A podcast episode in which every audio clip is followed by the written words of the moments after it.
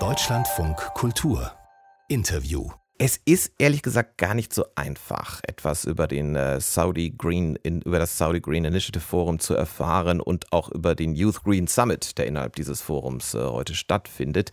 Es gibt natürlich eine offizielle Homepage aus Saudi-Arabien, auch auf Englisch und in einigen anderen Sprachen, aber europäische Medien berichten kaum darüber und deshalb reden wir jetzt darüber und zwar mit äh, Tobias Zumbregel. Er ist wissenschaftlicher Mitarbeiter von CARPO, das steht für Center for Advanced Research in Partnership Partnership with the Orient. Und er hat sogar mal, das war jetzt nicht gerade gestern, aber es ist auch noch nicht lange her, seine Doktorarbeit äh, zum Thema Umweltpolitik als Legitimationsstrategie in den ölreichen Golfmonarchien geschrieben. Wir erreichen ihn heute Morgen in Paris. Schönen guten Morgen. Schönen guten Morgen. Man fragt sich natürlich als Laie als erstes Mal, gerade jetzt bei diesen enormen Anstiegen beim Ölpreis auf dem Weltmarkt, Saudi-Arabien will auch die Förderung wieder erhöhen. Muss sich ein Land wie Saudi-Arabien jetzt überhaupt Gedanken über seine Zukunft machen? Ja, tatsächlich kommt natürlich der Ölpreisanstieg äh, jetzt Saudi-Arabien sehr entgegen, gerade nach dem Verfall letzten Jahres durch die Corona-Pandemie. Gleichzeitig hat es aber Saudi-Arabien, und das hat schon lange auch vor der Pandemie angefangen, ähm, gezeigt, wie volatil es eigentlich ist, auf einen einzigen Rohstoff zu setzen. Und dementsprechend hat schon länger auch angefangen, ähm, Unternehmungen und Anstrengungen zu unternehmen, die Wirtschaft, die Energiequellen zu diversifizieren, sich auf mehrere Energiequellen zu fokussieren. Und dadurch braucht man aber natürlich sehr viel Geld. Und das fließt jetzt gerade erstmal wieder in den Staatshaushalt und das wird jetzt versucht zu verwenden. Das heißt, wenn ich das mal vereinfacht zusammenfassen darf, die Einnahmen aus dem Öl könnten dem Zweck dienen, äh, in ganz andere, zukunftsträchtigere Techniken zu investieren?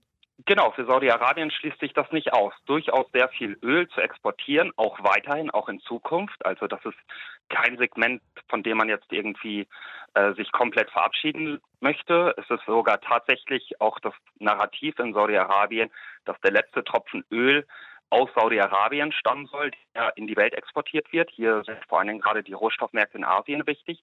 Aber es geht vor allen Dingen dann gleichzeitig auch darum, ähm, auf andere Energiequellen zu setzen. Allen voran hier natürlich die Solarenergie. Ist dann so gesehen diese Saudi Green Initiative, also die, die saudische grüne Initiative, wenn man das mal wörtlich übersetzen will, äh, in erster Linie ein Wirtschaftsprojekt? Genau, also man sollte vor allen Dingen diese Initiativen, die jetzt vom halben Jahr zum allerersten Mal veröffentlicht worden sind und die dann ja ab heute äh, mit Leben gefüllt werden sollen. Also über die nächsten Tage sollen ja sehr viele äh, Vertreter nach Saudi-Arabien kommen und diese Initiativen dort auch diskutieren. Es sollen auch neue äh, Verlautbarungen dort bekannt geben. Das hat natürlich definitiv diesen wirtschaftlichen Aspekt. Es hat aber auch einen politischen Aspekt. Also hier möchte sich Saudi-Arabien auch von dem Image des ja, bösen Ölexportierers verabschieden und sich zeigen, dass er eben auch ein ja, dass das Land auch eine grüne Führungsrolle einnehmen kann. Es hat aber nicht so viel mit umweltbezogenen Aspekten zu tun, sondern tatsächlich wirklich viel mehr politisch und wirtschaftlich. Eine der Unterveranstaltungen dieses großen Forums ist ja der Youth Green Summit, also der grüne Jugendgipfel. Gibt es eigentlich in Saudi-Arabien sowas wie Fridays for Future? Gibt es da überhaupt eine, eine, eine sozusagen außerparlamentarische Umweltbewegung? Es haben sich ganz kleine Ableger von Fridays for Future durchaus auch auf der arabischen Halbinsel gezeigt, allen voran aber in den Vereinigten Arabischen Emiraten. Ähm, dann gab es einen kleineren Ableger in Jeddah, auch in Saudi-Arabien. Das große Problem ist natürlich, dass diese Länder zutiefst autokratische Länder sind und wo es natürlich jede Form von zivilgesellschaftlichen Aktivismus von vornherein schwierig hat. Also diese Form von Interessensartikulation und Aggregation findet dort erstmal nicht statt.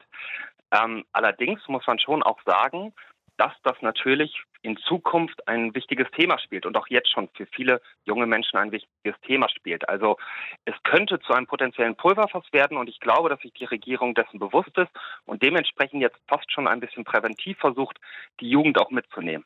Wie sieht es denn, wir haben jetzt, was offenbar sehr berechtigt ist bei dieser Initiative über Wirtschaft geredet, aber wie sieht es denn in Saudi-Arabien selbst und in der Region mit den Folgen des Klimawandels aus? Also gibt es da schon konkrete Probleme, über die auch diskutiert wird? sehr gravierend. Also die, die Probleme, gerade die umweltbezogenen und klimawandelbezogenen Probleme sind vielschichtig. Das geht natürlich hin zu ähm, Desertifizierung, dass die globale Erwärmung hier natürlich einfach die sowieso schon vorhandene Wassernot einfach akut befeuert. Ähm, das geht aber auch darüber hinaus, dass die ähm, Risiken sich erhöhen. Gerade auch die, die äh, Jeddah, die Stadt am Roten Meer, hat in den letzten Jahren viele Sturzfluten gehabt. Und man hat hier aber vor zehn Jahren beispielsweise schon gemerkt, dass die Bereitschaft und das Wissen in der Bevölkerung über den Klimawandel gar nicht existent war. Hier wurde auch der Klimawandel vorwiegend ja, verleugnet und das hat sich jetzt schon verändert. Also es gibt eine gewisse Sensibilisierung dafür, die aber noch weiter zunehmen muss. Also das Gefühl, das Gespür für wirklich diese gravierenden ökologischen Probleme sind noch nicht in der breiten Bevölkerung angekommen, teilweise auch nicht unbedingt in der ähm, Regierung. Hier geht es tatsächlich wirklich dann eher darum, wie können wir den Wohlstand und die Wirtschaft auf einem hohen Niveau halten. Natürlich hat das einen positiven Effekt, auch diese ökologischen Krisen zu überwinden. Aber in der Debatte, in den Medien sind das nicht unbedingt die wichtigsten Punkte.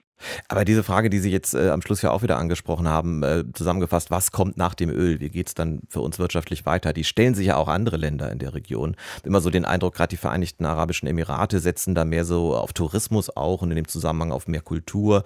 Haben wir alles schon gehört. Gibt es da auch eine Konkurrenz zwischen den im Moment noch ölfördernden Staaten? Genau, und ich denke, dass sich das sogar einer der sehr, sehr interessanten Aspekte sind, die sich jetzt gerade zumindest auf der regionalen Ebene zeigt. Dubai hat schon sehr, sehr lange angefangen, vor Jahrzehnten mehr in andere Sektoren ähm, sich zu verändern, besonders den Tourismus, den haben Sie angesprochen. Das liegt natürlich auch daran, dass Dubai wesentlich weniger Öl hatte. Interessanter ist, glaube ich, hier die Rolle von Abu Dhabi, dem Nachbaremirat von Dubai. Beides sind ja gleichzeitig auch Länder der Vereinigten Arabischen Emirate.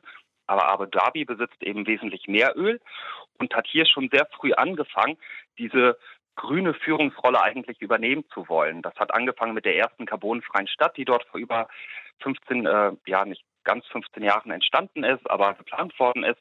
Und jetzt hat Saudi-Arabien dieses Muster, dieses Legitimationspotenzial im Prinzip für sich auch entdeckt und durch die schiere Kraft und Macht, die Saudi-Arabien hat, versucht es jetzt gerade so ein bisschen Abu Dhabi dahingehend im Wettbewerb zu übertönen und übertrumpfen. Tobias Zumbregel von der NGO Carpo über die Zukunft Saudi-Arabiens und anderer Länder der Region nach dem Öl und über die Hintergründe der Saudi Green Initiative.